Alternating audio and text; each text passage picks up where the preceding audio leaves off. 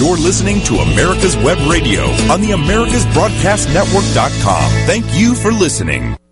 David Donaldson and Michael Daly from the Atlanta Healing Center. And we're going to spend a little bit of time today doing an update on addiction in the news.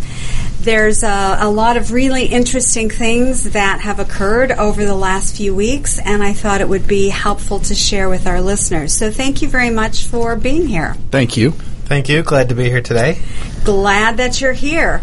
So, for me, and everybody kind of knows my opinion, I guess, by now, but I was very excited over the weekend to observe some of the first true tobacco ads that were aired and um, presented in the print news. So, back in 2006, there was actually a lawsuit, and the U.S. Department of uh, Justice had sued the tobacco industry under the uh, RICO, the Racketeering, Influence, and Corruption Organization Law, and they were. Um, given uh, the accusation by District Court Judge Gladys Kel- um, Kessler, defendants have marketed and sold their lethal products with zeal and with deception. With a single minded focus on their financial success and without regard for the human tragedy or social costs that this success exacted. They actually, the U.S. courts won, but it has not been until November 26th of 2017 that the tobacco companies have been forced to provide very intense and um, honest, finally, advertisements about their products. And this um, took place, and finally, there are some really true statements about what's happening with the tobacco company, including the fact that they deliberately made their products more addictive. It was really interesting because um, um, we had been out of town recently. We went to Mexico and we were flying back into the United States yesterday, as a matter of fact. And so when we were going through the duty free area, you go past the perfumes, you go past the alcohol and everything, and you get to this section where there are just rows and rows and rows of all of these different packs of tobacco, and printed on the wall word for word, verbatim, is the court order list of the things that the tobacco companies have to say now specifically. Um, so, and I think we should read them because they're very, very clear, and and um, it was surprising to see it written up up on the wall, walking through customs. But then to get home home this morning and read this article and read that they are only printing exactly what they have been told they have to print, and and and no more, and no more and no less. It's just imprint on the wall right there for you to see it, um, next to all of your duty free cigarettes. Here, I'll I'll read that list. Uh, more people die every year from smoking than from murder, AIDS, suicide, drugs, car crashes, and alcohol combined. Yes, last year it was estimated that 480,000 Americans died of tobacco related illnesses that's um, not to underestimate the almost 90,000 people dying from alcohol related incidents or the 40,000 people dying from uh, drug overdoses or the 39,000 people dying from car accidents 480,000 people dying from a product that is not only legal in the United States, but in some cases subsidized by the U.S. government is astonishing to me. Mm-hmm. I was uh, over the weekend, uh, while you guys were out of town, I was watching a. Um, an advertise or a, a, crawler on the bottom of the news um, broadcast, and it was talking about IKEA and these um, chest of drawers that apparently are top heavy and have fallen over and have killed eight people. And the big hubbub And not that there shouldn't be, don't misunderstand. no hate mail, please. Not that sh- they shouldn't be held accountable, but they were putting out these recalls and all kinds of information on the compu- uh, consumer products websites and news broadcasts recalling these chest of drawers because they were dangerous and because they killed people. And Eight people. Eight people. IKEA killed eight people. And when we look over, it, it's estimated since the first Surgeon General's report uh, back in 1964 through the 50 year anniversary, which was um, 2014, that uh, there have been over 20 million Americans die of tobacco related injuries and illnesses. And here There's no go. recall for that. There's no recall, and it's still legal. So, just saying. Anyway, sorry. So I'll, I'll get back to this list. Um, smoking also causes reduced fertility, low birth weight in newborns, and cancer of the cervix. The third one is smoking is highly addictive. Nicotine is the addictive drug in tobacco. Um, the next one, Altria, R.J. Reynolds Tobacco, Philip Morris, USA, intentionally designed cigarettes to make them more addictive. That's along with what you were saying. When you smoke, the nicotine actually changes the brain, and that's why quitting is so hard. All cigarettes cause cancer, lung disease, heart disease, and premature death. Lights, low tar, ultralights, and naturals are no different. There's no safe cigarette. Secondhand smoke causes lung cancer and coronary heart disease in adults who don't smoke.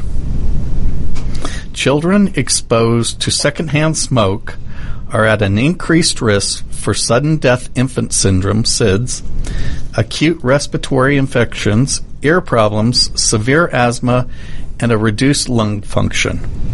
And there is no safe level of exposure to secondhand smoke.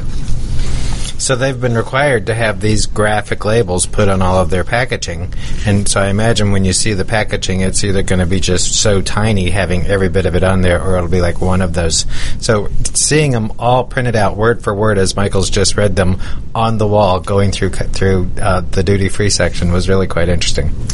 The one that I saw on the um, on on television was a very stark gray, light gray background, and then the words appearing as um, as a very monotone female voice read the first uh, or the one about um, uh, addictive that that tobacco is highly addictive.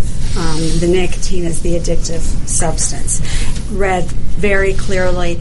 Nothing else said. The names of the tobacco companies appearing. Um, this ad was paid for by. And uh, so they're going to be running these ads. They're required to put them in major newspapers and run them at prime time on uh, major networks. And um, What about online? um, they're available online. I'm But I, I was wondering if they are going to do pop ups like um, so many of us get from other advertisers. that's a good question. I don't know, but um, do you know? No, I don't. Okay.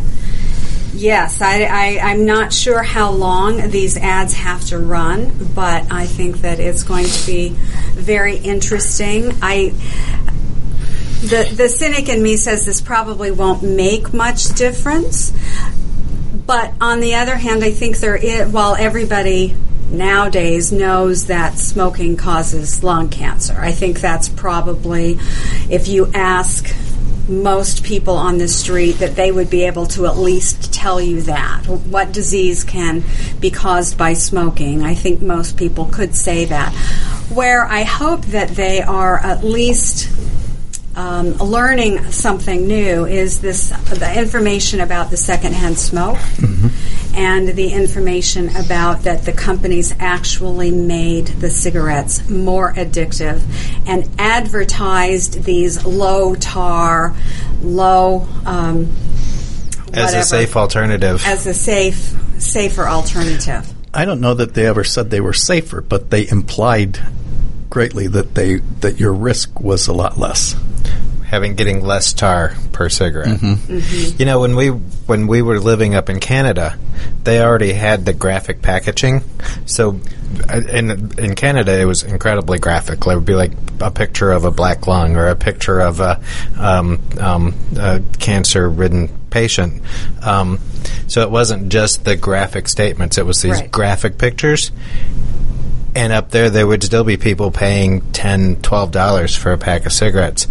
Um, so I'm sure that the number comes down, has come down, but there are still people that, that even with this are going to reach for their substance. You know, over the years, I think there has been impact, though. Uh, back in 1964, when the first um, Surgeon General's report came out, the um, almost 50% of males in the United States smoked, and almost 30% of females smoked. So, over the years, it's taken us 50 years to bring these numbers down. Um, so I think that eventually people are getting the message. The problem is those folks that are physiologically addicted are- still having a tremendous difficulty in in being able to stop smoking. Well, and and this brings up that point which we've talked about before, but uh, you hear of so many people that go inpatient for treatment and come out a cigarette smoker who have gone into treatment not being a cigarette smoker.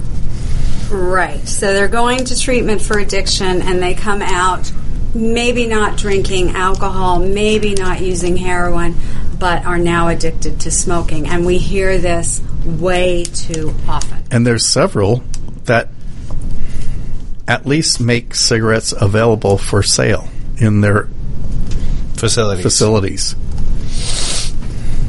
Which is, again, It's silencing because you just don't. You you have the sense of wanting to name names when you hear that, but that's probably not the wisest thing to do. Um, fortunately, with this, I believe there's also a real emphasis that these this information is being passed along, and and when you know therapists and doctors are meeting with patients, they are now being rated on: do you ask your patient about smoking habits, and do you counsel them on stopping? So at least the message is being pushed more so than it ever was before. and I think these stark, honest ads finally at least allow the discussion, and hopefully people will be talking about this and will use this as a teaching opportunity with their children and will take a second thought themselves about we're coming to the end of the year and New Year's resolutions. We all know people struggle with those, but this could be a really important movement um, for people to, to take this seriously and to really recognize that this is not um, th- this is the number one preventable cause of death in the world. Yep. No one has to die from this disease. And it, we used to think, or people used to say, well, this is, I'm not hurting anybody but myself. But that is just not true. The secondhand smoke truly does injure and kill people. So you're not just hurting yourself, you're hurting your loved ones. So think about it. We're going to take a break. When we come back, we're going to look at more addiction in the news. Thanks for listening. The disease of addiction is a life altering challenge, not just for the person suffering its effects, but also for the family and friends who support and love the one caught in its grasp. What should be the course of treatment? Who is the best person to render treatment? And what is the best place to go for the care that is needed? We know that you want answers to these and many more questions. Call 770-696-9862 and speak to a representative of the Atlanta Healing Center. They can tailor a program specifically designed to address the needs of the person suffering with an addiction or give you guidance as to where that help may be found. Information is the key, and the trained staff at AHC is here to assist. If you wish, you can also get more information on the website located at www.atlantahealingcenter.com. Did you miss a show that you really wanted to hear? All of our programs are available for download on americaswebradio.com and on iTunes. You can listen to your favorite programs on americaswebradio.com anytime you like. This is Lawyer Liz. Join me each week as we discuss drones, the Internet of Things, and all the technology in between. It's Buzz Off with Lawyer Liz, Wednesdays at 2. Perhaps you are struggling to cope with the disease of addiction. If not, you probably know a family member or friend that needs help in battling the cravings and the personal and professional damage done by the effects of drugs or alcohol. Get a pen and paper and be ready to write down the following. These are the issues that the trained staff at the Atlanta Healing Center address and treat every day. Their doctors and counselors with over 40 years of practice in the field of addiction can treat the suffering individual in a thoughtful, compassionate, and experienced manner and guide him or her along the path to recovery. So call 770-696-9862 and speak to a knowledgeable staff member about how you or your loved one can be helped to enjoy a better and healthier life. More information is also available on the website at www.atlantahealingcenter.com. You're listening to America's Web Radio on the AmericasBroadcastNetwork.com. Thank you for listening. Welcome back. This is Detailing Addiction. I'm Dr. Susan Blank, and this is America's Web Radio. Today, Michael Daly and David Donaldson from the Atlanta Healing Center are with me, and we're discussing addiction in the news. During our break, one of our listeners did pose an answer to your question, Michael, about whether these ads need to actually play on social media. And that answer was that um, they indeed do not. Um, and they know that that's where the majority of the young people are, are getting their news or looking at things. So so there's a good chance that that 12 to 18 year olds will not See these ads see at these all. ads at all. Which is tragic because that's the age group that is most likely to begin smoking. And the tobacco industry clearly understands that the first cigarettes that you smoke are likely to be the brand that you will smoke the rest of your life. So, very important to get them early and uh, to get them started. So, that's an unfortunate uh, piece of this that the advertisements will not really be targeted, unlike their previous ads that were targeted to young people. These ads will probably miss a lot of young people. Also, the cost of the ads is to be $30 million, which um, doesn't really make a, a huge impact on their bottom line since each of these tobacco companies named makes billions of dollars. That's billions with a B per year. So Well, and you figure if they've already put this up on the duty-free walls at hospitals around the world, I mean airports around the world, then they've probably already spent that amount. And young people are never going to see these anyway because they're not necessarily going going there. Perhaps and we thank our listener very much for that updated information. perhaps the the the e-cigarette industry will learn from what's going on, if, if it's not in fact the same industry, because um, researchers out of North Carolina at the um, Lineberger Comprehensive Cancer Care Center in North Carolina have been doing some some tracking of the e-cigarette business, and part of what they found was that. Um, in 2014, there were 3,096 online e-cigarette vendors, which is up from 980 just the year before. And that of the 283 most popular sites for getting e-cigarettes, the information that was included in there um, was was really mixed. There was information saying it helps people quit smoking. It's healthier than smoking regular cigarettes. Um, along with with um, statements saying this is not recommended as a cigarette smoking or cigarette cessation product. Um, so a lot of mixed messages coming from that.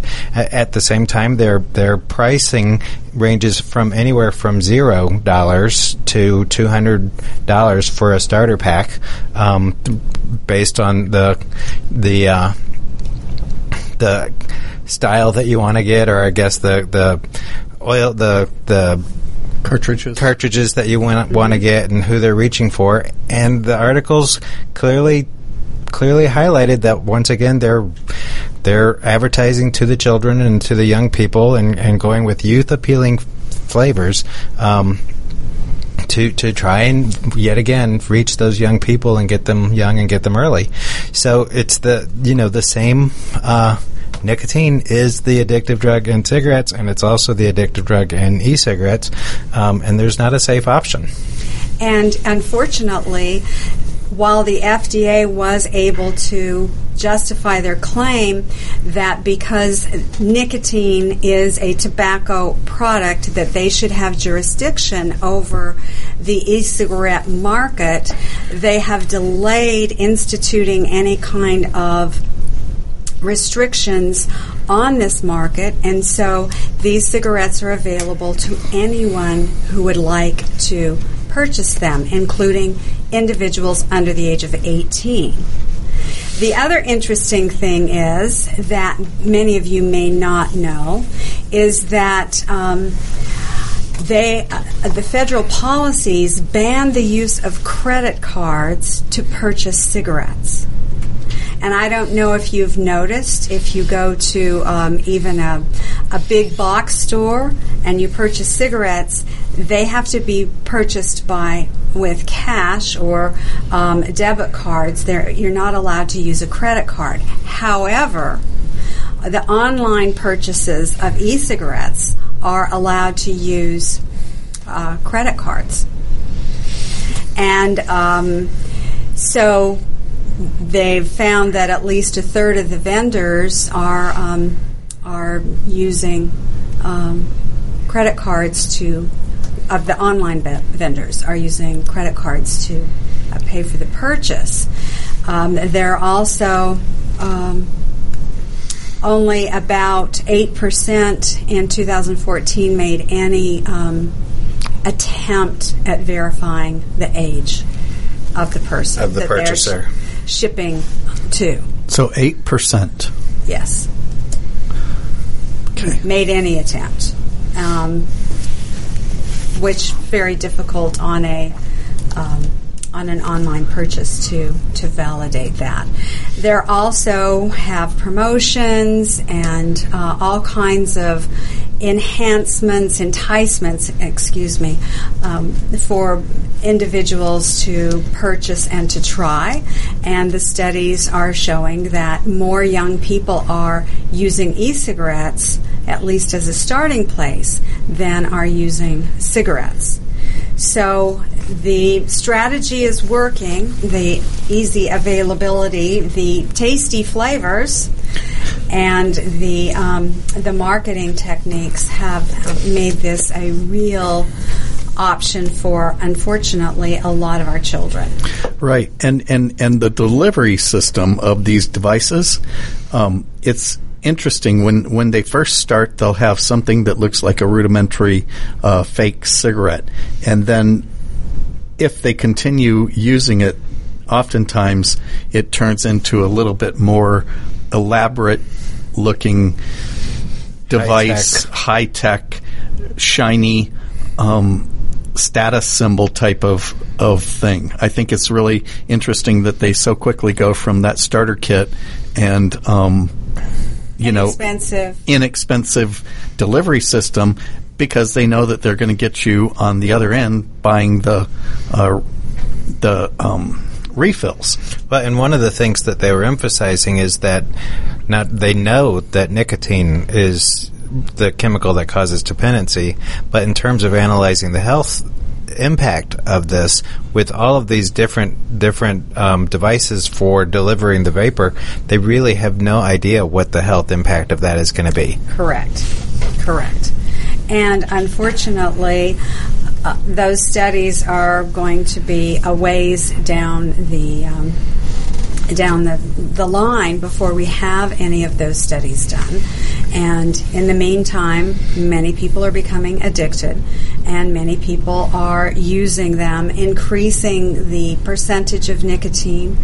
And many people are finding this as their new entryway into the use of tobacco products because that's one of the things that clearly we have found among our patients. Some folks will vape, use the um, electronic delivery systems, but the vape shop is closed.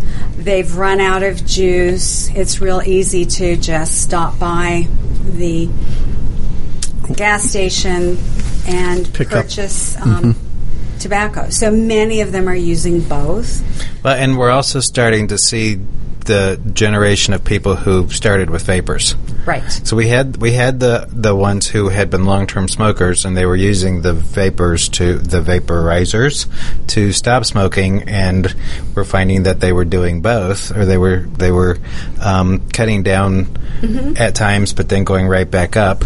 And now we're starting to have some clients who are of that age group where they started off with vaporizers and they're using their bubblegum flavored vaporizers just like when they were children. Exactly. So, while there are some folks that claim to use these as cessation products, there's really very mixed evidence as to whether or not this is actually true. So, difficult, um, a difficult situation, and this study from the University of um, North Carolina certainly highlights that and the fact that this does in, indeed seem to be a way that young children are able to access um, nicotine bypassing a lot of the other safeguards that we have porous as they are in terms of preventing children from having access to cigarettes, this is um, this is a way, and this is their this is their medium. This is where they get uh, access to all of the things they review and things they like and things that they buy is over the internet. So it's a, certainly a marketing strategy that is. Um, Going to be very successful, I think, unfortunately. Unfortunately. So, um, there's a couple of other really interesting things that have um, uh, come out in the news, and one was an editorial that was um, found in the uh, Colorado Gazette, I believe. Um, Colorado Springs Gazette. I'm sorry, I misspoke. Looking at the fifth year anniversary of Colorado's legalization of the commercial marijuana trade. And unfortunately, this review lets us know that there have not been all great successes that uh, were predicted. In fact, there is a growing number of homeless people that are living in Colorado, and particularly in the bigger cities. A lot of folks have uh, come there specifically because uh, marijuana was available, was legal, and many of them have stayed there in spite of not having a home or a means of support. And their homeless rate has climbed uh, significantly, in fact, to um, one of the highest homeless rates in the country. Homeless shelters um, are, are overridden with people looking for places to sleep, and it's winter. Well, and what's so interesting is we we hear that story a lot from some of our millennial um, patients that you know one of their backup plans, one of their their like back pocket plan is well if if this all doesn't work out, I'll just um, move to Colorado and get a job in the new industry and and you know be able to smoke pot and do what I want. Interesting. Interesting that uh, that is their that is their thought. So it was interesting. The um, the Colorado Marijuana Accountability Coalition um, really was talking about how it's one thing for these places to decriminalize marijuana; it's an entirely different thing to legalize uh, an industry that that um, is having such a devastating impact on our kids, and, and something that I really think needs to be highlighted. We're going to take a break. When we come back, we're going to look a little bit deeper into this story about the impact on Colorado. Thanks for listening. We'll be right back. Perhaps you are struggling to cope with the disease of addiction.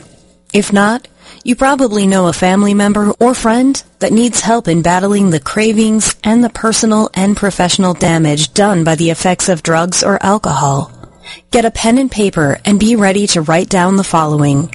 These are the issues that the trained staff at the Atlanta Healing Center address and treat every day. Their doctors and counselors with over 40 years of practice in the field of addiction can treat the suffering individual in a thoughtful, compassionate, and experienced manner and guide him or her along the path to recovery. So call 770-696-9862 and speak to a knowledgeable staff member about how you or your loved one can be helped to enjoy a better and healthier life. More information is also available on the website at www.atlantahealingcenter.com. Whether cruising the strip at a 57 Chevy or taking the family on a vacation in a 71 Oldsmobile Vista Cruiser, you need to tune in to Classic Cars with Steve Ronaldo and Jim Weber every Saturday from 8 to 9 a.m. on americaswebradio.com. This is Dr. Susan Blank, host of Detailing Addiction and medical director of the Atlanta Healing Center. Please join me on Tuesday afternoons at 4 p.m. The disease of addiction is a life-altering challenge, not just for the person suffering its effects, but also for the family and friends who support and love the one caught in its grasp. What should be the course of treatment? Who is the best person to render treatment? And what is the best place to go for the care that is needed? We know that you want answers to these and many more questions. Call 770-696-9862 and speak to a representative of the Atlanta Healing Center. They can tailor a program specifically designed to address the needs of the person suffering with an addiction or give you guidance as to where that help may be found. Information is the key and the trained staff at AHC is here to assist. If you wish, you can also get more information on the website located at www.atlantahealingcenter.com. You're listening to America's Web Radio on the AmericasBroadcastNetwork.com. Thank you for listening. Welcome back. This is Detailing Addiction. I'm Dr. Susan Blank. David Donaldson and Michael Daly from the Atlanta Healing Center are with me today, and we're looking at addiction in the news. Right before the break, we started talking about this article, uh, actually an editorial that was in the Colorado Springs Gazette, celebrating or at least acknowledging, I guess celebrating is probably not the proper term, but acknowledging the five year anniversary of um, legalization of uh, marijuana in Colorado and looking at the impact that it has actually had on the state.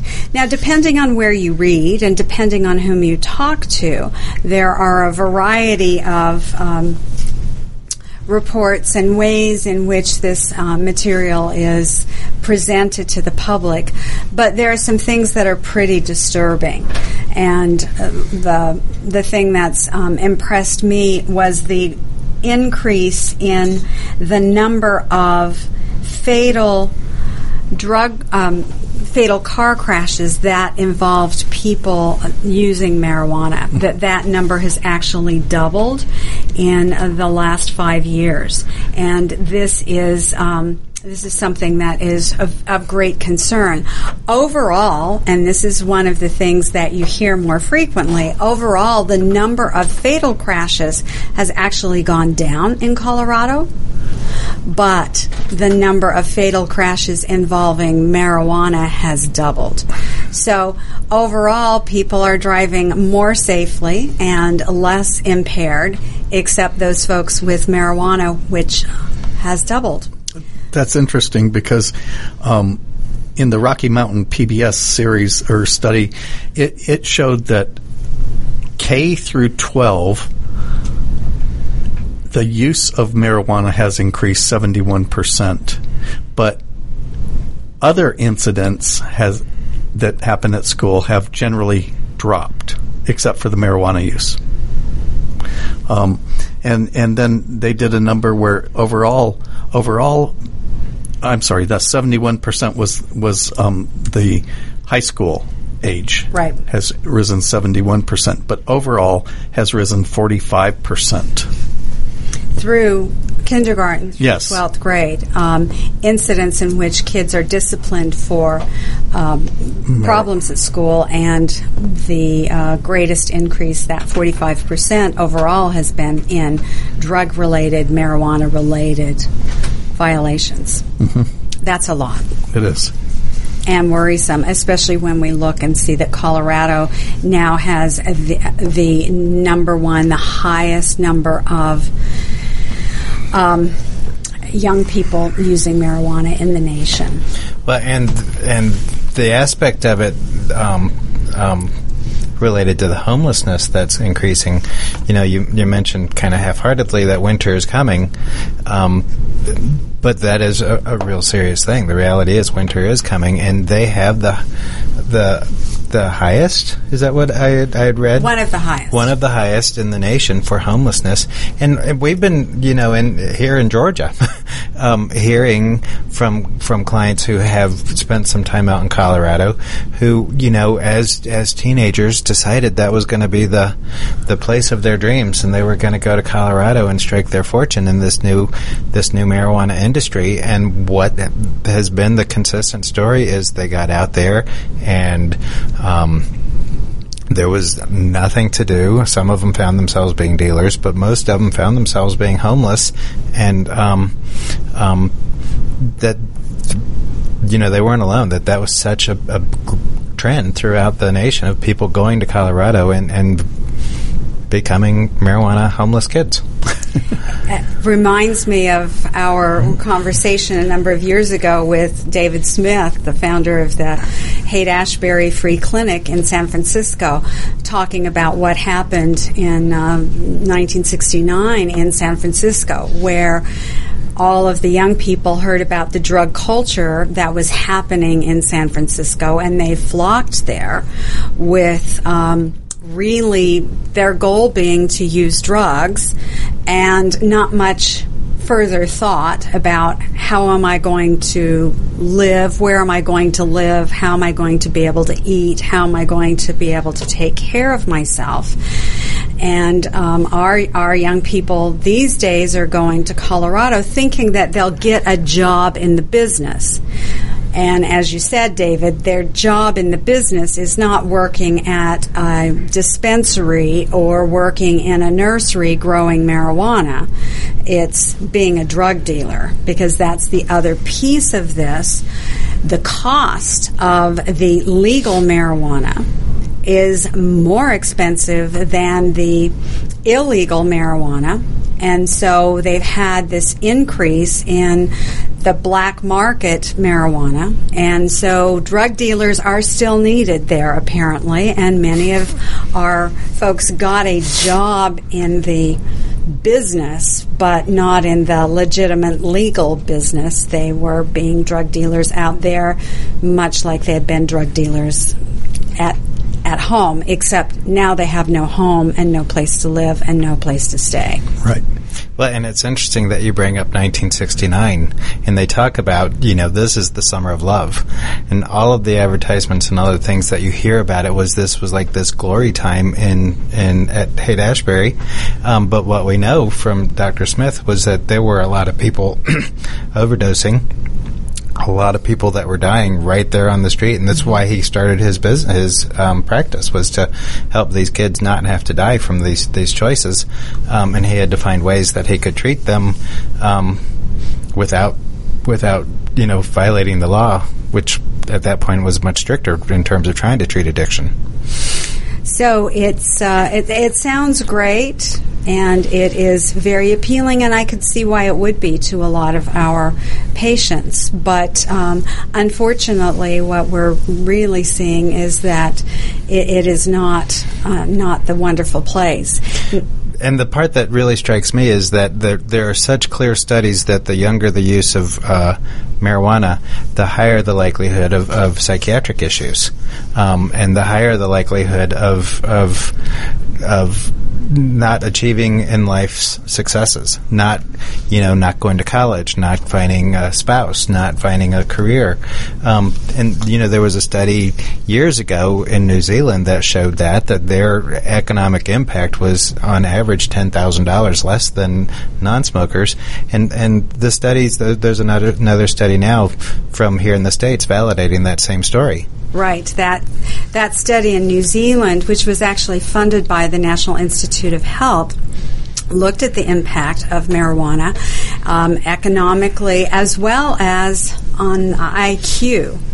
And what they found on average was the chronic marijuana users had an eight point drop in IQ. Well, this study at the University of Connecticut um, was reported on November 5th at the American Public Health Association um, annual meeting, and they discussed about this collaborative study on the genetics of alcoholism. And they've tracked the effects of alcohol and marijuana on educational achievement, full time employment, marriage, and socioeconomic potential.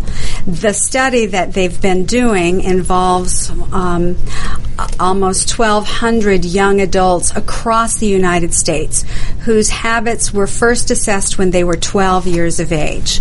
And then every two years, they were um, assessed um, until they got to be either 25 or 34 years old. Everyone in the study had either a parent, a grandparent, or an aunt or uncle that had the diagnosis of alcoholism. And this is um, this has been a very interesting study in that they've tracked these folks, much as those individuals were tracked in New Zealand. It's a longitudinal study; these are not randomized. Uh, they weren't picking out people that had um, were using drugs or not using drugs.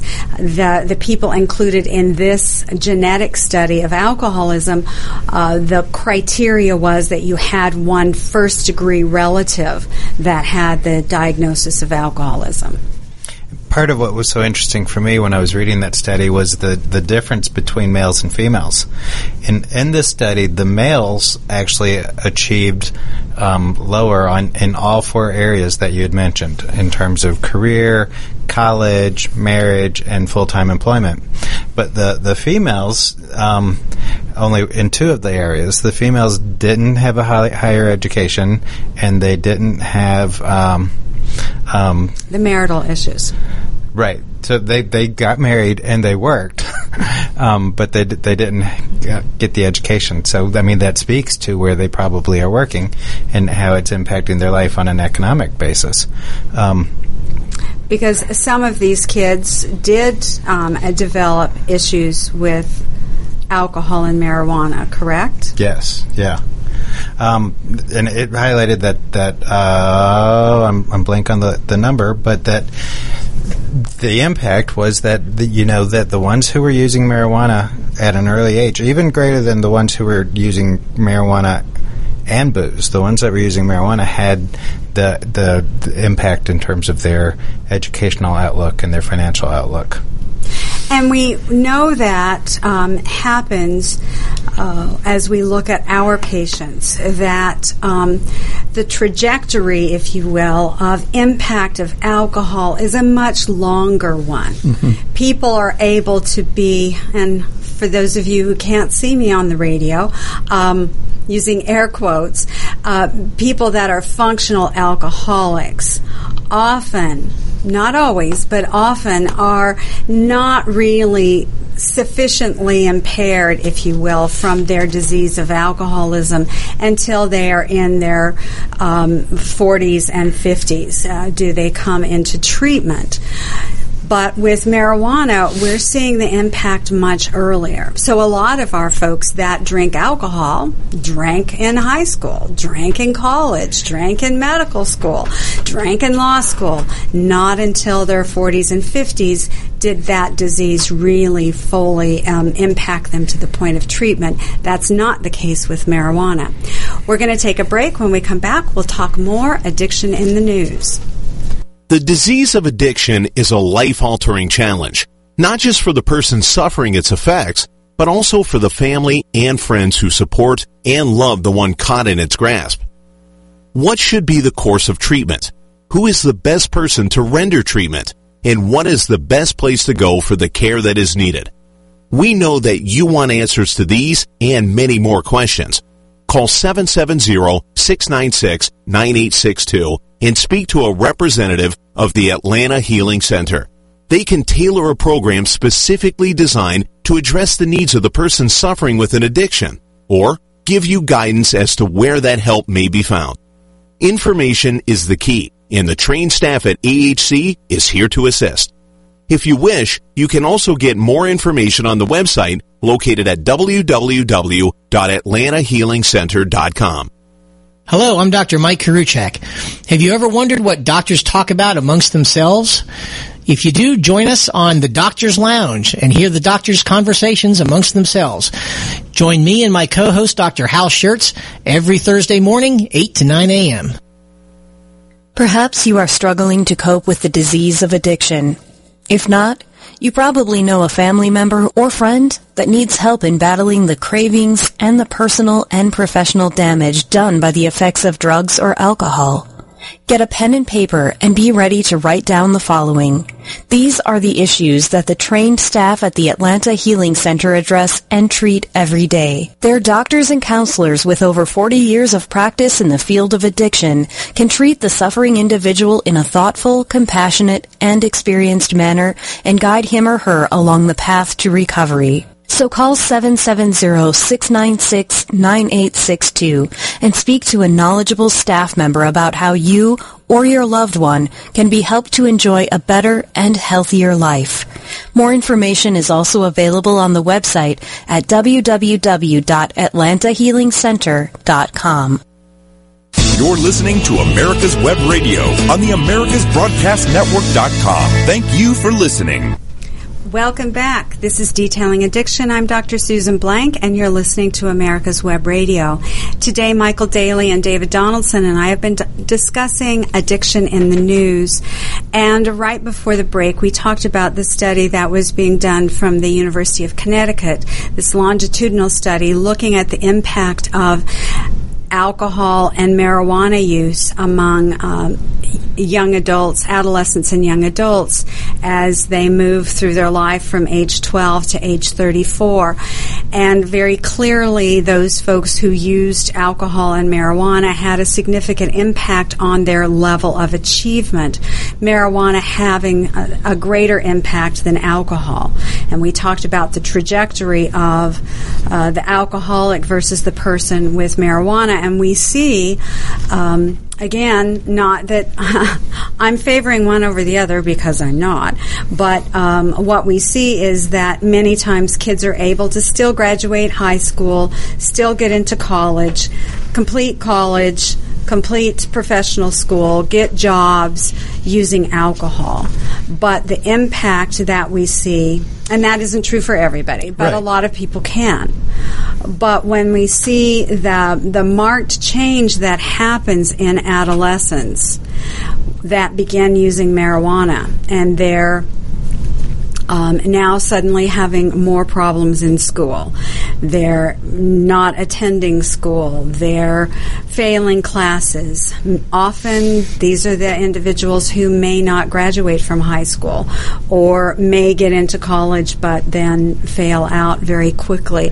That impact cognitively of marijuana is pretty significant and something to be concerned about. Well, and it, it always worries me when I when I hear this term from parents, um, failure to launch, because in my head that rings off a bell that says that failure to launch has a has a pipe or, or, or a bong attached to it. Right.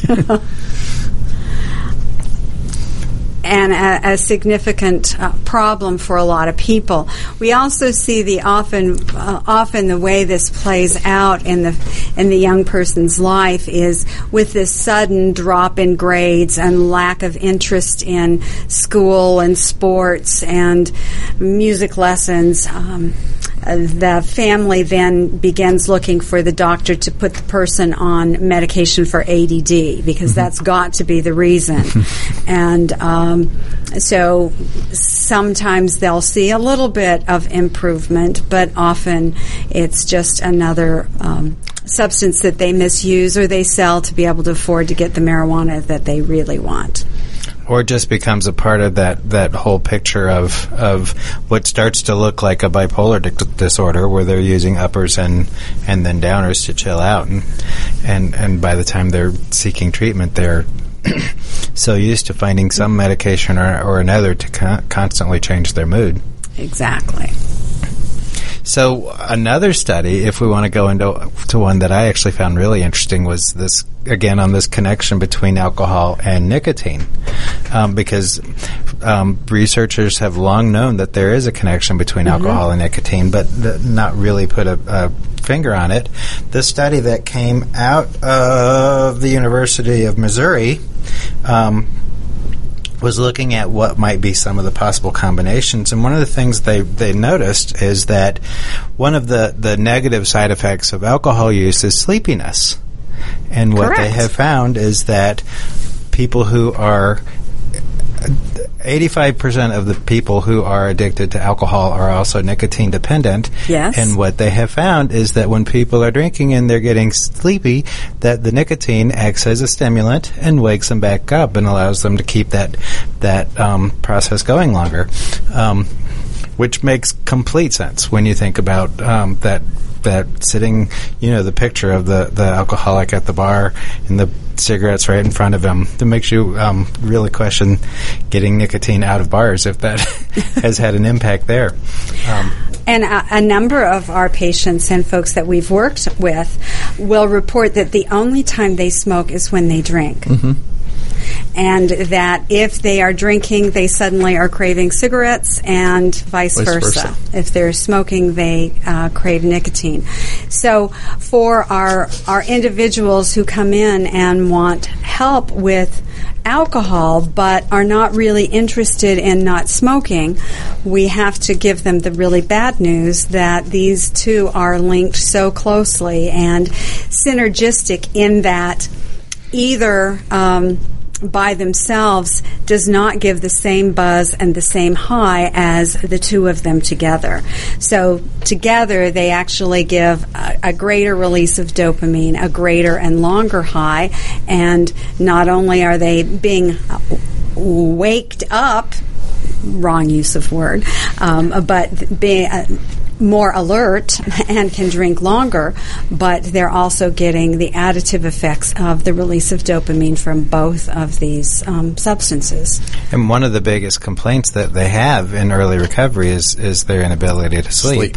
And so they'll they'll be talking to their doctors about I've been sober this amount of time and I still can't sleep and then they'll be prescribed Seroquel or Trazodone or Klonopin to help them with their sleep issues. Meanwhile, they're smoking a pack of cigarettes before bedtime. Right. And getting up in the night every few hours. And what do they do when they wake up? They go smoke. And then they can go back to sleep. They often equate that smoking with um, it's calming me down and making it so that I can go to sleep. When the reality is, no, you're waking up during the night because you're in nicotine withdrawal. And when you take another hit of nicotine, then the withdrawal goes away and you can go back to sleep. So the disorder that we often see with smokers in, in their sleep is that they're waking up every hour, every two hours, and the reason for that is often nicotine withdrawal. which uh, in and of itself is causing anxiety issues and stress um, and issues because they're not getting regular restful sleep. Well, and and and the thing is, I'm going to kind of plug some stuff here, but it's interesting because right now, scientifically, there are a lot more answers to helping people stop smoking, stop using nicotine, um, or at least using some form of nicotine and then tapering down than there used to be. Absolutely. Um, and it's interesting that that so many places that this would be um, should be, you know, really pushed are not interested in doing that because the folks don't have that desire to quit all of it at once. Right. And they don't have the understanding, and it's not encouraged that um, the understanding that actually it's easier to quit all of them at one time, and your improvement in your ability to stay sober if you stop smoking is uh, a 25% improvement in your ability to give up the other substances. So you're right, Michael. There are a number. We have five different categories of medications that are FDA approved for smoking cessation. That's more than any other um, drug that we know of that's addicting. Right. Um, so we have a lot of options. We also have a lot of non-pharmaceutical options that are very helpful.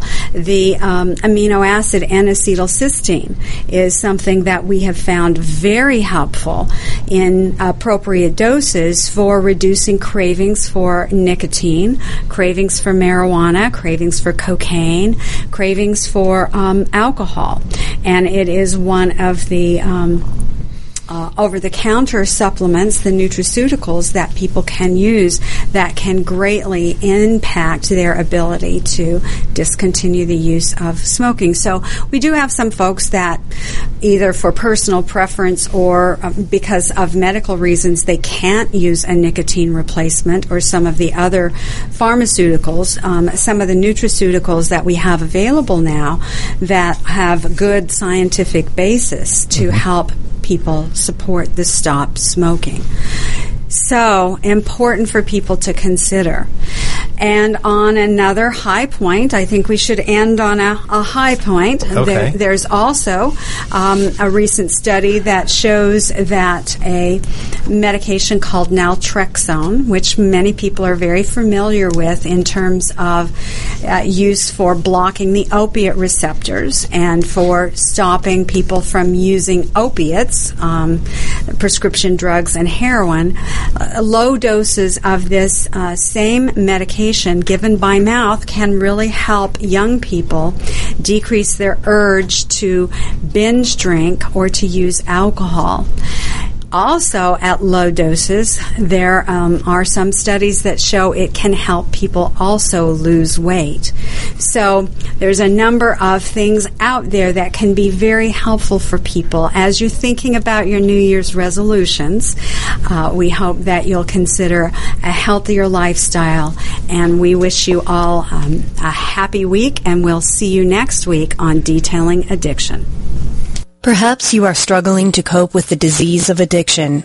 If not, you probably know a family member or friend that needs help in battling the cravings and the personal and professional damage done by the effects of drugs or alcohol. Get a pen and paper and be ready to write down the following.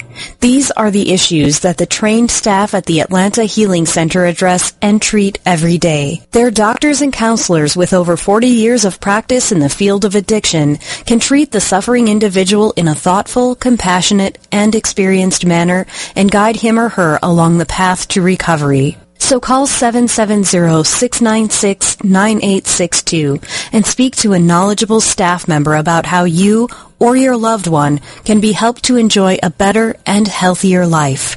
More information is also available on the website at www.atlantahealingcenter.com. Did you miss a show that you really wanted to hear?